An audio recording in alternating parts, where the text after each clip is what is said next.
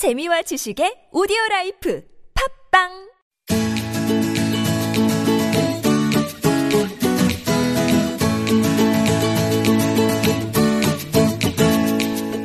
지식 어렵지 않습니다.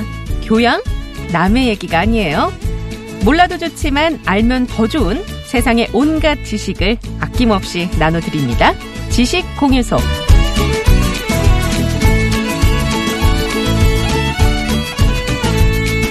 네, 우리 시대의 지성들을 모시고 편안하게 교양 수업 들어보는 시간입니다. 지식 공유소. 아, 벌써 이번 주가 마지막 시간이네요. 헌법과 개헌 이야기, 어, 이분과 함께 해보겠습니다. 2018년 대한민국에서 가장 핫한 역사학자, 역사엔 교육연구소장 심용환 선생님과 함께 합니다. 안녕하세요. 네, 안녕하세요. 벌써 마지막 주예요. 청취자분들의 반응도 굉장히 뜨거웠고 네네. 어려운 얘기를 알기 쉽게 설명해 주셔서 너무 감사하다라는 아, 얘기도 있었거든요. 네네. 예. 저도 감사합니다. 근데 벌써 마지막 시간이어가지고 네. 어떠셨어요 지난 두 시간? 아니 뭐 저는 감사했고요. 그리고 어 이렇게 헌법 얘기를 어찌됐건 계속 할 수 있다는 거, 네. 어 그리고 계속 이 얘기가 진행된다는 것 자체가 굉장히 긍정적 의미를 갖는 것 같아서 음. 되게 행복해요. 음, 알겠습니다. 저도 이제 그 지난주랑 지지난주에 계속 적어가면서 이렇게 들었는데 네. 어, 굉장히 상식을 쌓는데 많이 도움이 됐거든요. 네, 네. 우리 청취자분들도 그런 느낌을 좀 가지셨으면 좋겠습니다. 그냥 편안하게 들으시면 되니까요. 음.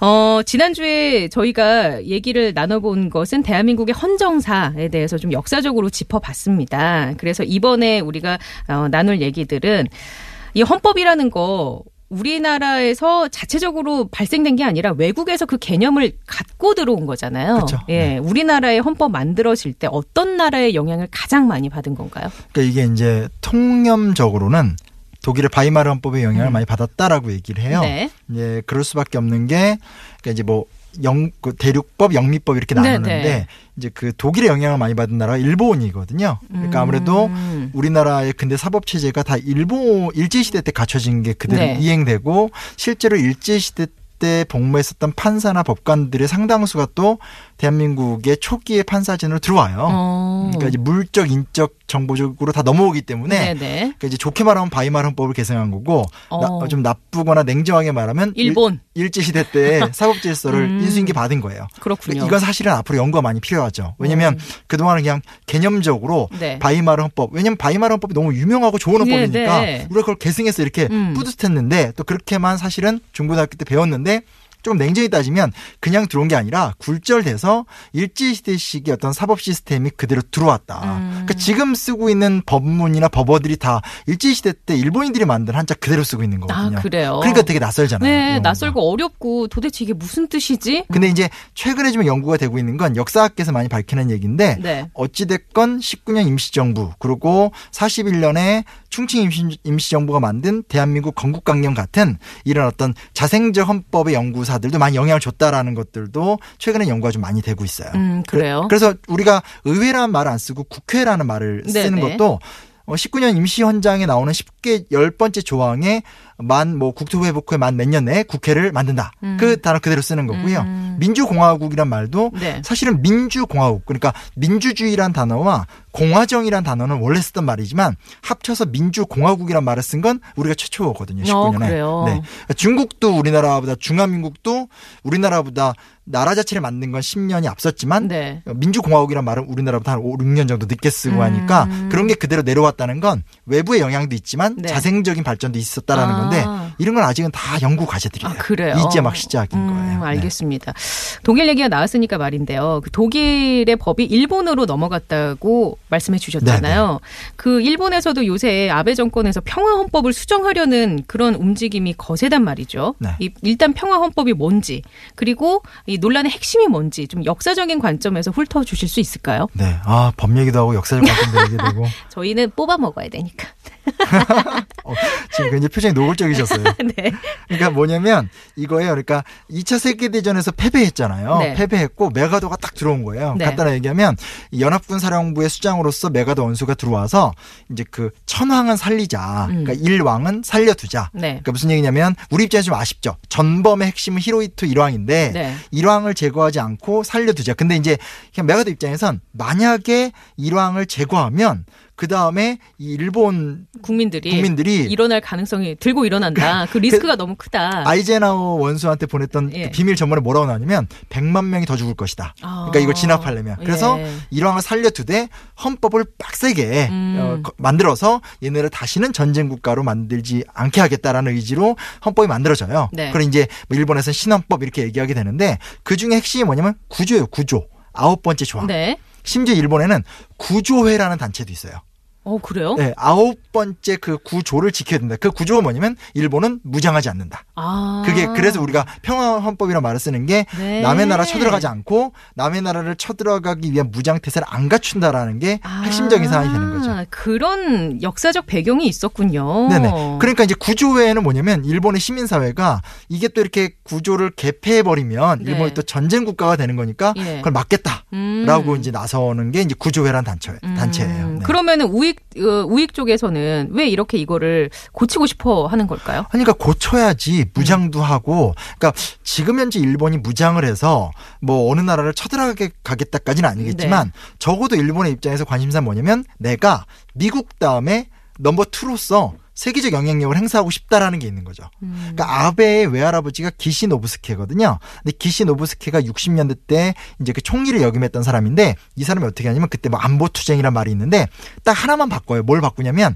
그개그그 개정안에 무슨 내용이 나오냐면 네. 그러니까 이건 이제 미국과의 과- 어떤 맺는 조약인데 그 개정안에 동아시아 문제에 대해서 적극 적으로 평화를 유지할 수 있다 이런 조항을 넣어요. 네. 말은 좋잖아요. 예. 동아시아 문제에 대해서 음. 평화적으로 적극적으로 개입한다. 근데 이건 무슨 얘기냐면 동아시아 문제에 대해서 개입하고 싶다는 얘기예요. 야욕이 있다는 얘기. 야욕이 있다는 거죠. 그래서 일본의 평화 세력이 그때 충격적인 건데 일본 사람들 안 모이잖아요. 네. 그때 60년대 초반에 그 일본 국회 의사, 의사당 앞에 35만 명이 모여요. 아. 근데도 기시 노부스케 그러니까 현재 아베 총리의 네. 외할아버지가 버티면서 그 조항을 바꿔내고 그리고 정계은퇴를 해버려요. 아. 그러니까 어떤 일본 우익의 소망. 어. 미국을 이길 수는 없겠지만 네. 그래도 우리나라가 원래 동아시아 쪽에서는 이 정도의 우- 나는 힘이 있어라는 그쵸. 걸 보여주. 그게 아, 지금도 그렇게 내려져 오고 있는 건가요? 그러니까 이제 제가 지난 시간에도 얘기했지만 일본의 우익들이 꿈꾸는 것 중에 핵심이 뭐냐면 이제 개헌이라는 게 언제나 들어가는 음. 거죠. 왜냐면 사실은 메가더도 그렇게 만들면서 자기가 만들었던 신헌법이 이렇게 오래 갈지는 몰랐다 이런 음. 얘기도 많아요. 왜냐면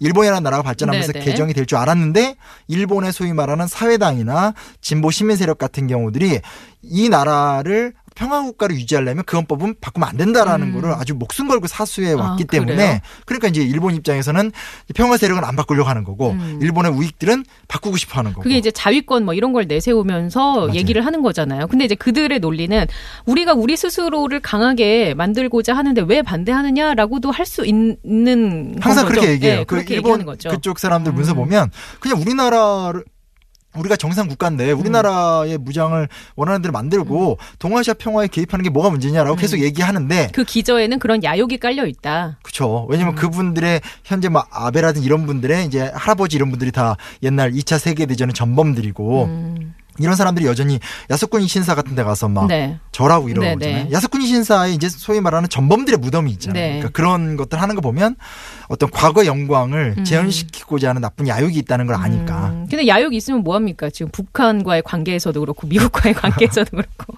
그러니까 우리가 네. 잘해야 되는 것 같아요. 음, 네. 맞습니다. 어 이게 얘기를 또 다른 나라 얘기도 듣다 보니까 굉장히 더 재미있어지네요. 그렇죠, 그렇죠. 음, 아니 공부를 굉장히 많이 하셨겠어요. 우리나라뿐만 아니라 뭐 독일이면 독일, 일본, 뭐 미국, 영국 공부하다가 영국은 아 너무 어려울 것 같아 독자들이 해서 이제 좀 접고 예, 그죠 야욕이죠. 그러니까 이렇게 뭐, 어, 뭐 이렇게 뭐냐면 이제 책 낼 때 솔직히 말하면 헌법학자들이 득실득실 되는데 저 이전에도 헌법책 낸 사람이 없지 않잖아요. 그러니까 네. 나는 이제 이 과정 속에서 어, 법학자가 아닌 입장에서 음. 냈었을 때 절대 욕을 안 먹으면서 잘 쓰고 싶잖아요. 이제 아. 그러다 보니까 이제 막 각종 아이디어 짜내다가 막 뭐 외국 얘기도 음. 넣고 우리나라 네네. 얘기도 넣고 법 얘기 넣고 사상 얘기 넣고 하면서 이렇게 아 너무 힘들었어요. 알겠습니다. 네. 자 역사학자 심용환 선생님과 함께 어, 법 이야기 나눠보고 있는데요. 노래 한 곡 듣고 와서 얘기 또 나눠가도록 하겠습니다.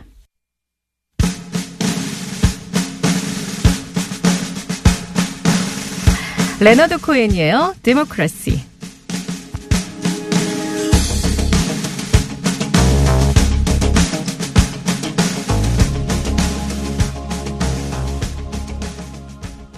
네, 와이파이 지식공유소 역사학자 심용환 선생님과 함께 법 이야기 나누는 마지막 시간입니다. 자, 독일 살펴봤고요. 일본 얘기도 나눠봤습니다. 자, 이번에는 미국 얘기를 좀 나눠봐야 될 것 같아요. 미국의 대통령제, 사실 뭐 요새 총기 규제 논란 때문에 말도 많고, 그때마다 종종 등장하는 게 수정헌법입니다. 네네. 미국의 수정헌법, 이건 또 뭐예요? 수정헌법? 이게 있어요. 뭐가 있냐면 우아하긴 한데, 그러니까 우아라기보다는 그러니까 우리나라 영화 액션 영화 보면 문제가 해결이 안 되면 네. 주인공이 막 법을 어겨가서 막 누구 다 때린 다음에 해결하잖아요. 네, 근데 네. 미국 영화 보면 재밌는 게 법을 어기면 맨 마지막 장면에 꼭 무슨 위원회 나와서 어, 출석해가지고. 막, 그런 거 하잖아요. 네, 얘기하고. 이게 사실은 굉장히 큰 차이예요. 그러니까 우리나라와 미국인들이 갖고 있는 법 질서에 대한 인식 차이. 그러니까 음. 우리는 법을 안 된다라고 생각하니까 뽀개는 거고 미국인들이 어찌됐건 법을 지켜야 된다라는 인식이 꼭 영화에 나온다고 볼 수 있어요. 음. 이 얘기를 왜 하는 왜 하는 거냐면 미국은 헌법을 바꾼 지 한 번도 없어요. 어. 250년 동안 단 한 번도 바꾼 적이 없는데 네. 시대가 바뀌니까 뭔가 이렇게 바꿔야만 되는 상황이 있잖아요. 네네. 그 대표적인 뭐냐면 흑인들 음. 노예제 네. 폐지라든지 흑인 참정권 문제. 네. 왜냐면 노예일 때는 노예 인간 위에 인간이 어떻게 인간 밑에 인간이 있냐 그렇죠. 난리를 치다가 네. 해방을 시켜 놓으니까 그럼 이들도 똑같은 사람이니까 투표권을 줘야 되지 네, 않냐 네. 이렇게 되는 거잖아요. 그러니까 그런 것들을 바꿔 나갈 때 기존 헌법을 바꾸는 게 아니라 수정 1조, 수정 2조 아. 이런 식으로 해서 더 씌우는 거군요. 그 네네. 위에다가. 그러니까 노예제를 뭐 철폐한다, 흑인 참정권을 보장한다. 음. 근데 그 중에 되게 재밌는 게 뭐냐면 네. 금주령. 그러니까 금주령이요? 네, 그 미국은 여전히 되게 독실한 기독교 국가의 정체성이 있잖아요. 네. 그래서 1920년대 때 쉽게 말하면 이거죠. 전 국민이 독실해져야 되기 때문에 술을 마시지 말자 오. 한 거예요. 그래서 실제로 그거를 수정헌법 조항이 들어가서 술을 마시지 못하게 해놨어요. 네. 근데 원래 아시죠? 이렇게 하지 마. 더 하고 싶어지는 사람의. 심리. 네. 술을 엄청 마시는 거예요. 음. 그래서 아 이거 필요 없다 해서 금주령을 폐지했는데 현재 미국의 수정헌법을 보면 금주령을 실시한다는 조항과 폐지한다는 조항이 같이 들어가 있어요. 아, 그러니까 계속 이제 그 더 씌우고 더 씌우고 하니까 밑에 붙이는 거죠. 네. 그래서 미국은 헌법을 쭉 읽고 수정 조항을 읽으면 미국 역사의 발전이 한눈에 보여요. 어, 그럴 수 있겠네요. 그러니까 독특한 미국의 발전. 아. 그래서 우리 우리가 되게 익숙한 게 뭐냐면 우리나라는 예를 들면 이런 거잖아요. 뭐 사회 문제가 있으면 아 대통령 뭐 하는 거야 딱 이거거든요. 네. 그러니까 여전히 어떻게 보면 좀 왕조 인식 네. 혹은 독재 국가 속에서 네. 이 나라님 인식이 있는데 네. 미국 같은 경우는 뭐 예를 들면 무슨 뭐 진화론을 두고도 사회적 논쟁이 일어나거나 여러 논, 뭐 성소수자 논쟁이 네. 일어나면 항상 재밌는 게 연방 대법원의 판결을 두고 양쪽에서 난리를 치다가 어느 날 연방 대법원에서 판결이 나오면 막 한쪽으로 와 하고 한쪽은 막 슬퍼하고 이러는 거 왜냐면 연방 대법원의 판결 같은 것들 혹은 수정 조항 붙는 거 이런 것 들에 사람들이 다 그걸 따르게 되는 시스템이 음. 갖춰져 있기 때문에 그렇기 때문에 그런 것들이 미치는 영향이 네. 큰 거고 아. 하다못해 어벤져스 같은 액션 네. 영화를 봐도 그 주인공들이 뭘 뽀개거나 네, 네. 법을 어기면 음. 영화 마지막 장면에 꼭 그 사람들이 출석을 해서 음. 얘기하는 장면이 네, 나오고 네. 이게 법감정의 차이인 거죠. 아, 그렇군요. 네네. 아, 그런 면이 있다. 네. 그러면 총기 규제와 관련해서도 그런 게 계속 더 씌워져 가고 있는 아니 안 되고 있는 거잖아요. 예, 네. 총, 그러니까 결국 이제 총기 규제를 해나가려면 쉽게 말하면 이제 총기 규제를 금지시켜야 네. 되는 거고 어디됐건 미국의 법감정상 네. 수정헌법의 조항을 넣던지 아니면 음. 그에 준하는 행정 조치를 음. 내려야 되는데 이게 이제 뭐 전혀 안 되잖아요. 네, 뭐 트럼프가 또 있는 한 트럼프 네. 대통령이 뭐 그냥 집집마다 음. 총기를 또- 뭐 선생님이 네. 총기를 갖고 있어라 이런 얘기를 하는 사회니까 네. 쉽게 될 문제는 아닌데 음. 어쨌든 이게 앞으로 굉장히 논란이 커져서 만약에 또 바뀌게 되면 미국 수정헌법 뭘로 또 들어가는 그렇죠 뭐. 뭐 음. 30몇 조 이렇게 해서 음. 미국 역사가 또 한 번 전진하는 거죠. 음. 그래서 이게 뭐 미국을 칭찬하자는 게 아니라 헌정사 어떤 헌법의 역사의 과정을 보면 미국은 어찌됐건 가장 좋은 그 헌법의 발전 모델을 갖고 있는 나라로 음. 우리가 보통 칭찬을 많이 하죠. 근데 이제 아까 전에 예를 들어서 한 편과 한 편이 이렇게 극렬하게 싸우다가 한쪽 편의 입장이 이제 수정헌법에 반영이 되면 그 나머지는 또 굉장한 상실감을 느끼겠어요. 그러니까 이제 금주령처럼 네. 그렇게 해서 문제가 막 발생하면 일단은 수정헌법의 조항이 들어가고 나면 지켜야 되잖아요. 네. 그러니까 지키다가 문제가 막 발생하면 다시 또 운동을 하고 투쟁을 해서 설득을 해서 또 법을 바꾸는 걸로 가는 거예요. 음. 그러니까 이게 좀 다른 거예요. 우리나라는 여전히 이렇게 뭐야 이렇게 권력자를 무너뜨리고 네. 권력을 잡은 다음에 새로운 어떤 선의의 그쵸. 권력자를 세워서 네. 그 사람이 해주길 바라는. 음. 이거 사실은 세종대왕 컴플렉스거든요. 뭔가 어떤 그런 영웅이 나와서 음. 문제를 해주길 바라는 거라면 이 미국 사람들은 다시 캠페인을 해서 음. 국민적 지지를 모아서 어떤 뭐 이렇게 연방. 대법원의 판결을 끌어내는 음. 법 투쟁으로 가기 때문에 음. 되게 좋은 선례를 갖고 있는 거죠. 그렇군요. 어, 알겠습니다.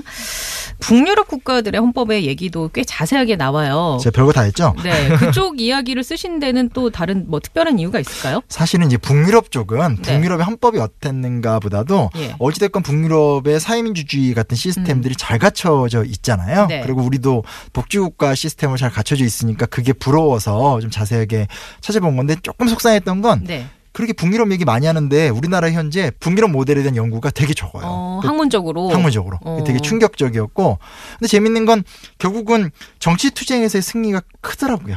어, 일단은 사회민주당이 주류 정당이 됐고 그게 1단계고 2단계는 우리나라는 예를 들면 농촌에 계신 분들이 되게 보수적이잖아요. 얘네는 농민당이라고 그래서 농촌 지역에 정당이 따로 있어요. 어. 근데 적, 녹, 연합. 그러니까 적은 빨간색. 사회민주당 그리고 녹은 녹색이니까 농민당인데 둘이 그 이해관계 조정을 통해서 연대를 만드는 거예요. 네. 그러니까 내가 농민이고 나는 사회민주주의지만 농민들이 이권을 보장해 줄 테니까 네. 우리가 원하는 사회 개혁을 받아들여 하면서 음. 서로 연대를 해서 의석의 과반 이상을 차지하면서 네. 한 2, 30년을 계속 3인당의 저- 권력을 잡는 거예요. 음. 그러니까 이제 유럽의 자본가들이 그러니까 북유럽의 자본가들이 야 시대가 바뀌었어. 음. 이제는 우리들이 원하는 우리 입장을 대비 대변해 주는 보수 정당으로 안 돼. 음. 라고 하면서 쉽게 말하면 발렌베리 같은 스웨덴의 재벌들이 스스로 그 정책을 바꾸는 거죠. 음. 삼 3인당이나 농민당의 구미에 맞춰서 이렇게 네네. 정책을 바꾸게 되고 막판에 가면 정말 웃긴 게 막판이라 하지만 50년대 때 얘기인데 네네. 재벌들이 아 이거 아무리 해도 뜻대로 안 되니까 무슨 짓을 하기 시작하냐면 우리나라로 말하면 이제 그 민주노총 같이 이렇게 네. 큰 노조가 있잖아요. 네. 그리고 우리나라 정경련이 있는데 네. 정경련하고 민주노총이 연합을 하는 식으로 음. 그 스웨덴의 예를 들면 스웨덴의 네. 사용자 연합 그러니까 기업 회장님들하고 네. 스웨덴의 노조가 네. 연합을 하나요? 연합을 해서 오. 자기들이 임금 협상력을 확보해요. 네. 왜냐면 모든 걸 국가가 다 주도하면서 굉장히 사회복지적으로 가니까 그래도 뭔가 영향 영향 행사하고 싶으니까 네. 너무 황당한 상황이 노조 노조 지도자하고 기업 대표가 연합을 해서 임금을 관리하면서 아. 정부에 대항하는 시스템. 그게 가능한가 보죠? 그 나라에서는? 근데 그게 뭐가 되냐면 네. 우리나라는 1910년부터 45년까지 일제 시대였잖아요. 네. 지금 말하는 게 대부분 1910년부터 60년 사이에 다 완성이 되는 거예요. 음. 그러니까 역사라는 게 중요한 게 우리는 그 시간 동안 식민 지배 받고 그렇죠. 민주주의 훈련하지 네. 못할 때 얘네는 하나하나 음. 밀리고 밀리면서 쌓아 나갔기 때문에 그래서 60년대 가면 막 어떤 그 어느 회사를 다니든지 동일 노동의 동일 임금 원칙 네네. 같은 것들도 주어지고 중소기업을 살리거나 사양 산업을 살리기 위해서 대기업의 임금을 깎는데 음. 대기업 노조가 받아들이고 음, 그게 이미 1960년대부터 그런 게 다 시작이 됐다. 네, 70년대 이후, 그러니까 지금의 3인당은, 그러니까 유럽 내에서의 논의는 우리 되게 무력하다. 음. 왜냐면 이미 다 해놨고, 음. 그냥 신자유주의 시대나 어떤 최근의 어떤 새로운 논의에 대해서는 아무 대책이 없는, 그냥 했던 거 하는. 그래서 음. 실제로는 이미 1960년대 초반이면 다 세팅이 되는. 아, 그래요? 네. 음. 그러니까 이제 언제나 말씀을 드리는 거지만 그냥 법문이 뭐가 나오고가 중요한 게 아니라 그 나라가 무슨 역사를 갖느냐. 음. 그 나라가 어떤 식의 전통을 네. 만들어내느냐가 되게 중요하다는 음. 거죠. 그러니까 사실 법은 그냥 명문화돼 있고 활자에 불과한데 그 활자가 어느 토양 위에 있느냐, 어떤 음. 그렇죠. 상황에 놓여 있느냐, 그렇죠. 물을 많이 받는지 아니면 햇빛을 잘 보는지 여러 가지 요건이 갖춰져야 그게 좀 나무가 되고 숲이 되고 이런 건데 우리나라는 좀 그게 척박한 시대를 거쳐왔고 네네네. 이제 좀 뭔가 비옥한 땅을 만나러 가는 그런 길이라고 보면 되는 건가요? 3 주간 가르쳤더니, 아, 이제 제가 좀 뭔가 어, 발전이 저도 얘기하면서 어 내가 이런 얘기를 아, 이런 단계까지 끌어올려 주셔서 너무 감사해요. 아니, 아닙니다. 법에 대해서 일도 농담입니다. 모르는 저를. 농담입니다. 자 그럼 마지막 질문으로 어, 어떤 개헌이 좋은 개헌일까요? 헌법. 우리의 기본권. 기본권이란 말을 하면 너무 이제 뭐 개인으로 가는 수가 있, 다면 네. 사회 경제권, 음. 노동권 뭐 이런 것처럼 우리의 삶의 질이 좋아지는 형태로의 개헌이라는 음. 것이 좀 중요하다고 생각을 하고 헌법을 인터넷에 쳐보시면 얼마 안 되잖아요. 네. 앞에 뭐 국회의원 이런 거 보지 음. 마시고 뒤에 가면 개인의 자유 조항이나 경제 조항이 있거든요. 네. 그래서 경제 조항 같은 거 보시면 오늘 우리가 겪고 있는 비정규직 문제라든지 네. 혹은 뭐 자영업자들의 힘든 문제 음. 이런 것들에 대한 어떤 법적 근거들을 다 음. 찾아낼 수 있는 것들이 있거든요. 네, 그런데 네. 좀 많이 관심을 가져서 프랑스 같은 나라는 개헌만 뭐 30번 하고 이런 나라예요. 네. 그러니까 헌법은 많이 바꿔도 되거든요. 네, 네. 그래서 앞으로 우리가 좀 국민들이 주도하는 음. 그런 새로운 형태의 개헌 시대 네. 그로 나갔으면 좋겠어요. 아, 진짜 이 3주 동안 이렇게 말씀을 들으면서 저도 드는 생각이 단순히 우리가 너무 헌법은 뭐 권력 구조 개편 뭐 이런 쪽에만 포커스를 맞춘 거 아닌가. 사실 헌법이 할 수 있고 담을 수 있는 이야기의 종류나 결은 굉장히 다양한데 우리가 너무 그걸 그냥 무지하게 무관심으로 일관한 건 아닌가라는 네네. 생각이 들었습니다. 와, 정말 뿌듯한 시간이었는데요. 이제 여기서 시간을 마무리해야 될 것 같아요. 뭐 짧게 소감 한번 들어 볼까요? 어떠셨어요? 저 되게 즐거운 시간이었고요. 네. 헌법 얘기를 계속 할 수 있다는 것 자체가 너무너무 감사합니다. 자, 헌법의 상상력 저자, 역사학자 심용환 선생님과 함께 지난 3주 동안 헌법에 대한 이야기 차근차근 나눠봤습니다. 말씀 감사했어요. 네, 감사합니다. 네, 고맙습니다. 네.